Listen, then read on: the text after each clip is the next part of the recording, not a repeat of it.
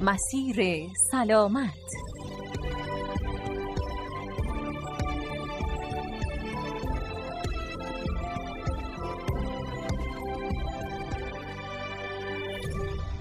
به نام خدای مهربان خالق موهبت سلامتی و زندگی. همراهان گرامی دوستان و علاقه مندان به مباحث پزشکی و بهداشتی سلام. به مسیر سلامت از رادیو اصفهان خوش اومدید.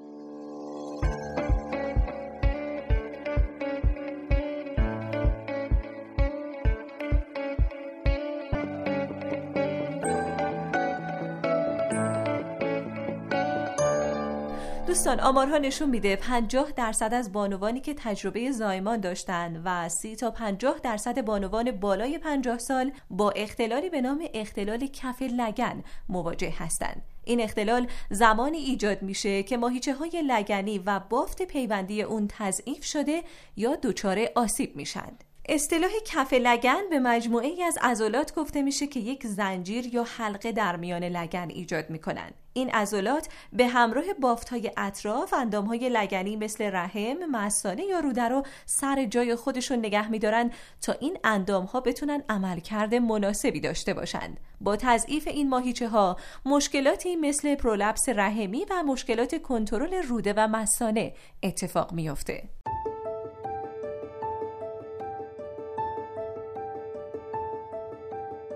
مشکلات کف لگن از اصل مشکلاتی هستند که توی جوامع مختلف شوی بالایی دارن و متاسفانه به دلیل بحث شرم و خجالت اغلب افراد از رسیدگی به اون خودداری می‌کنن تا زمانی که با فعالیت های روزمره و زندگیشون تداخل می‌کنه و اونجا مجبور میشن که به دنبال درمانش بگردن. در حالی که اگه در مراحل اولیه برای اون اقدام بکنن خیلی راحت می‌تونن خیلی از این مسائل رو حل بکنن. این مسئله اختصاص به خانم ها نداره در مورد آقایون هم هست ولی متاسفانه با افزایش سن شویش به شدت بالا میره و یکی از دلایل سخت شدن نگهداری از افراد سالمند در منزل به حساب میاد.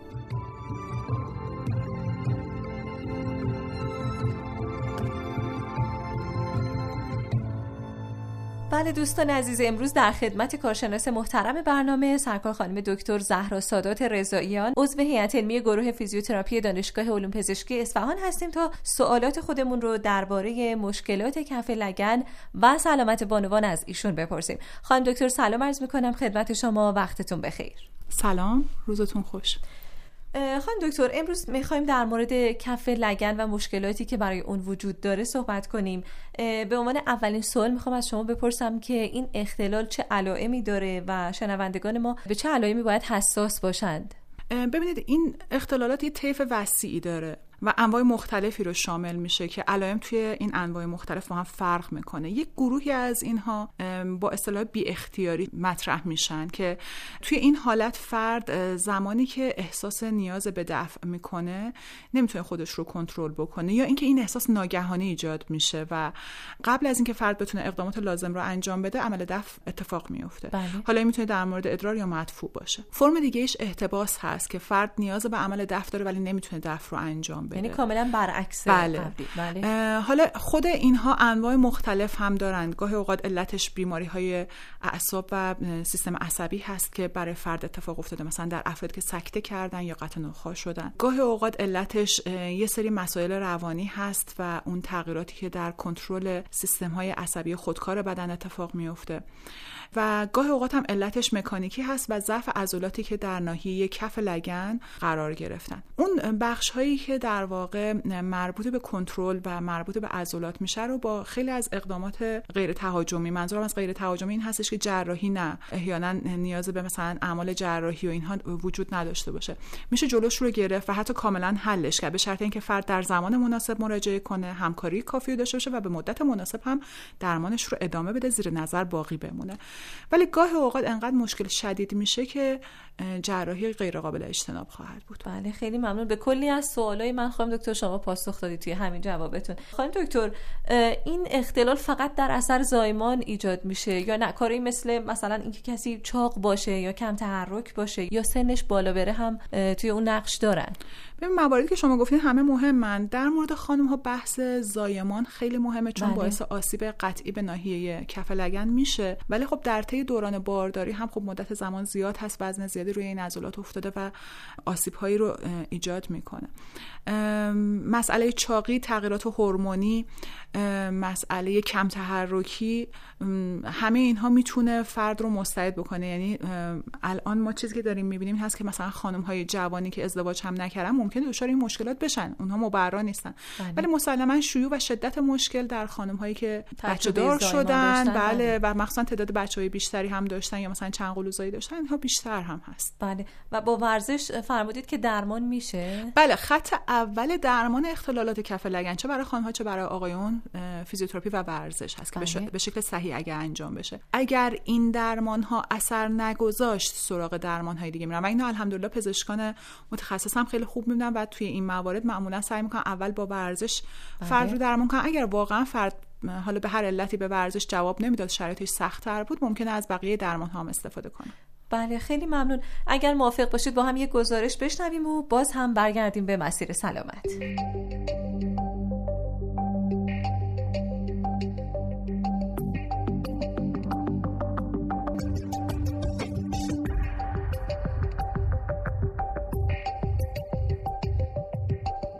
شما برخورد داشتید با افراد مسنی که در کنترل ادرار و مدفوعشون دچار مشکل شده باشن؟ بله مادر شوهر خودم ادرارش و مدفوعش نمی‌تونست کنترل کنه. بعد به نظر خودم من به علت زایمان های زیاد بود. 13 تا زایمان داشت. ولی من خودم الان 53 سالمه حدود 4 ساله که بی اختیاری ادرار گرفتم. میگن که به علت یائسگیه. نمی‌دونم حالا اشکالش چیه. بعد چه مشکلاتی رو براشون ایجاد کرده بود؟ والا زن بزرگی بود. بعد خجالت می‌کشید؟ من حتی مثلا فرض مثل دخترش هم بودم ولی بازم خجالت می‌کشید که می‌خواستم مثلا لباسش عوض کنم. یه جا می‌رفتیم خودش خیس می‌کرد مثلا مهمونی جایی تا می‌شد نمی‌تونست جایی بره بیرون نمی‌رفت. بعد ایشون درمان هم شدن. اون موقع نه من خودم میگم سنی نداشتم اما الان خودم به فکرم که مثل اون نشم لاقل برم دکتر ببینم علتش چیه. حالا یه خانم دکتری هم معرفی کردن که گفتن با لیزر لیزر انجام میده. من نوبت گرفتم که برم پیششون. بله.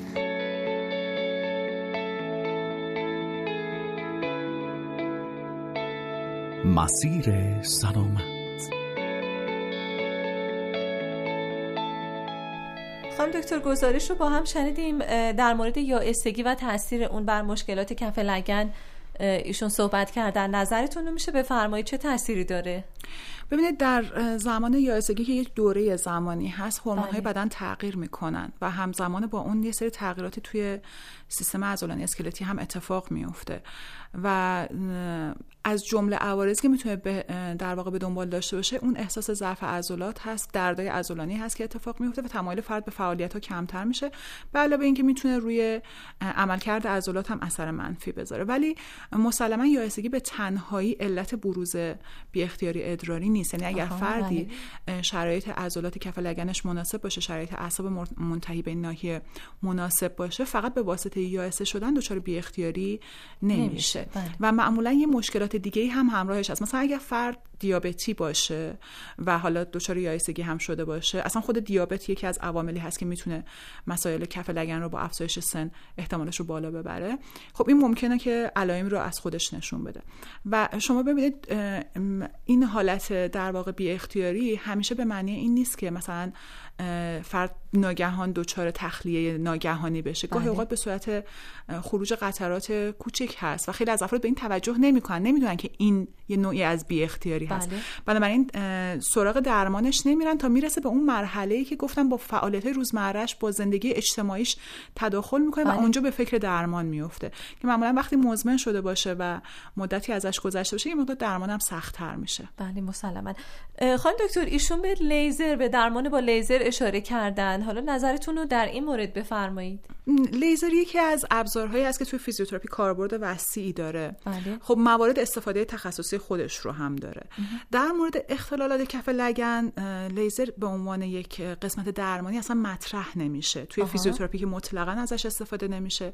ولی ما در کنار این مسئله بحث لیزرهای زیبایی و پزشکی هم داریم. اونا بحثشون جداست نکته که وجود داره این هستش که برای اختلالات, اختلالات کف لگن بله. ما هیچ نوع تجهیزات خاصی نیاز نداریم به جز ابزاری به اسم biofeedback که به فرد در انجام صحیح ورزش ها کمک می‌کنه. یعنی با کمک biofeedback ما به فرد یاد میدیم این عضلات چطوری باید کار بکنن. و وقتی فرد یاد گرفت ما biofeedback رو کنار می‌ذاریم. بله. پس اگر فردی برای اختلالات کف لگن بخواد به فیزیوتراپی یا پزشک مراجعه بکنه اصل کارش ورزش هست. توی یه سری جلسات ممکنه برای اینکه ورزش رو درست یاد بگیره از biofeedback براش استفاده بشه. ولی ابزارهای مثل لیزر مثل shock wave نمی‌دونم فراصوت اینهایی که خب تو فیزیوتراپی این ابزارها وجود داره. بله. اینا کاربرد مستقیمی برای بحث اختلالات کف لگن نداره چون ما مسئله اصلیمون تقویت عضله هست و اینها تقویت کننده نیستن. بله خیلی ممنون. پس توصیه شما اول درمان با ورزشه و بعد از اون اگر درمان نشد سراغ جراحی برن و به نظر شما هم لیزر بیشتر جنبه ترمیمی داره تا اینکه بتونه یک عضله رو تقویت کنه. بله برای افرادی که حالا آسیب های در ناحیه داشتن جراحی های انجام دادن بله. و اون مثلا خط جراحی باعث ایجاد مشکلات شده چسبندگی های ایجاد کرده برای این افراد توی موارد خاص ممکنه لیزر کاربرد داشته باشه. ولی به صورت عام نه. و در مورد جراحی هم ببینید نیاز به جراحی با نظر پزشک خواهد بود. قبل از اینکه بخواد جراحی انجام بشه هم بحث فیزیوتراپی بحث داروها هست. و اگه فرد به هیچ کدوم از اینها جواب نداد جراحی انجام میشه.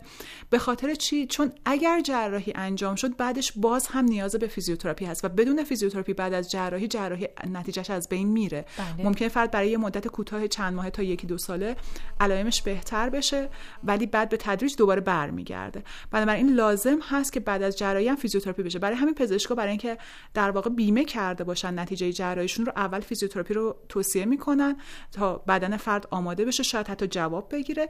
اگر دیدن که نتونسته پاسخ مناسب رو ایجاد بکنه و فرد همچنان مشکل داره اون وقت جراحی انجام میشه و دوباره بعد از اون بازم فیزیوتراپی لازم هست. بله. پس حالا طبق صحبت های شما اگر حالا کسی به خصوص خانم ها یک همچین مشکلی رو در خودشون احساس کردن اولا که در مراحل اولیه حتما مراجعه کنن نذارن به مراحل بالاتر کشیده بشه و بعد از اون حتما به یه فیزیوتراپ مراجعه کنن؟ بله. بله.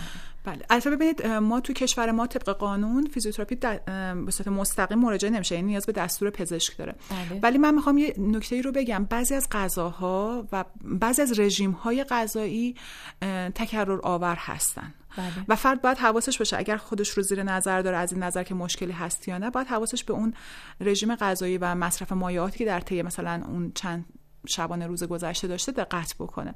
ما معمولا میگیم که فرد در طی روز باید حدود سه تا چهار بار از سرویس بهداشتی بخواد استفاده بکنه و این اصلا غیر طبیعی به حساب نمیاد. نمیاد، حالا اگه. فرد ورزش بکنه اگه مایعات بیشتری استفاده بکنه اگه استرس داشته باشه ممکن این تعداد دفعات بالاتر هم بره. و در طی شب هم ما میگیم فرد نباید اگر قبل از خواب تخلیه رو انجام داده باشه در طی شب نباید به خاطر تخلیه بیدار بشه. حتی اگه یک بار بیدار بشه این یعنی اینکه نیاز داره که با یک نفر مشورت بکنه. بله. خیلی ممنونم از توضیحات شما سرکار خانم دکتر زهرا سادات رضاییان عضو هیئت علمی گروه فیزیوتراپی دانشگاه علوم پزشکی اصفهان که به مسیر سلامت تشریف آوردید. ممنون از توضیحاتتون و از حضور شما. خداحافظی می‌کنم. خواهش می‌کنم. خدا نگهدارتون. و اما شما شنوندگان عزیز که تا انتهای برنامه همراه ما بودید خیلی ممنونم از همراهیتون. امیدوارم که سلامتی همراه همیشگی زندگی شما باشه. خدا نگهدار.